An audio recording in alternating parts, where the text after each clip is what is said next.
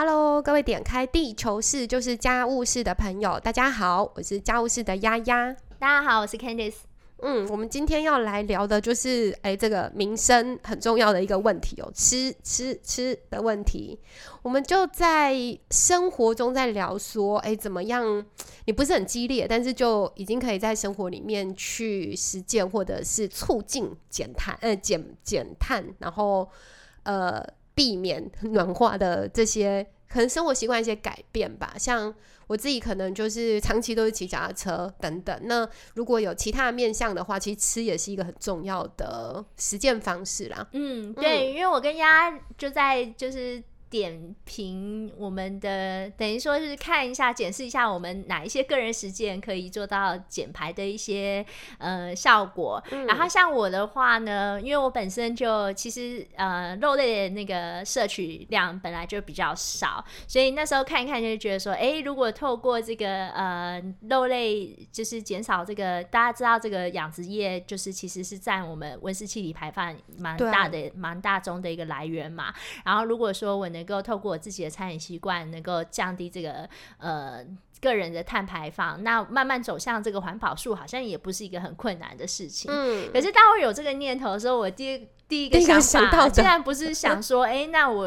我你的适应是怎么样怎么样适应，而是想说，哎，那我的两只猫猫跟狗狗们的食物。怎么办呢？就是因为我我我我我目前还是给他们吃比较传统的这个猫狗的食物跟饲料，所以就是里面的这个肉质的一个含量还是蛮高的。那当我有这个念头的时候啊，竟然就发现最新最新有一个新闻是关于就是呃有一些呃企业已经开始。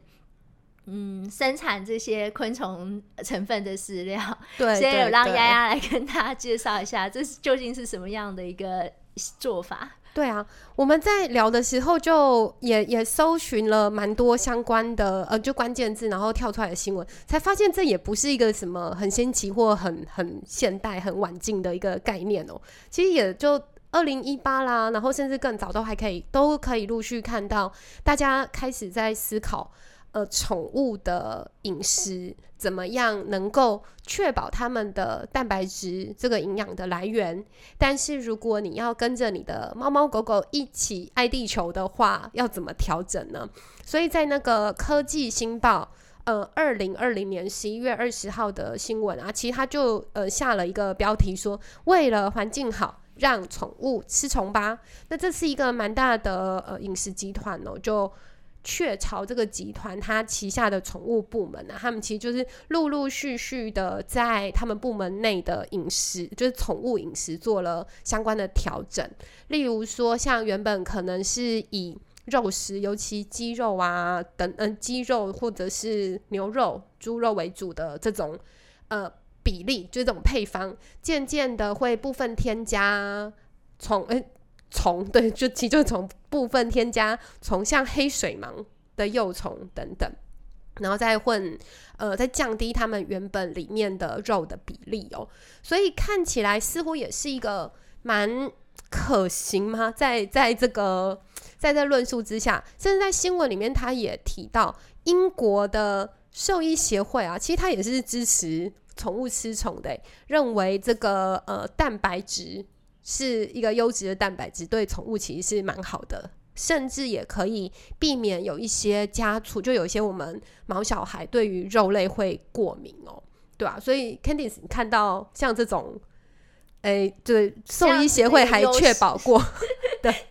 这样的优点，对啊，可是因为我跟我的毛小孩关系还蛮亲密的，所以我都会有时候也会把他们拟人化，就会想说哇，好可惜，其实我也不知道我做了什么样的决定，你们喜不喜欢？嗯嗯。然后，可是我知道是他们很喜欢脆脆的东西啦，哦，这口感是是口口感对，然后所以。如果有这种像我们上次聊到那个蟋蟀鲜贝无印良品的，你可以跟他一起。对，如果是这样零食脆脆爽脆的零食的话，我觉得应该是一个可以试试看的一个方法。嗯，好像我们在资资料里面也看到啊，就是像德国有一间环保宠物零食公司哦，它是用蛊虫来制作这些饲料，然后它就这家公司就表示啊，这个是几乎零碳排。而且可以百分之百消化、不留废物的一个呃宠物宠物的零食，并且他们的创办人呢、还非常骄傲的说，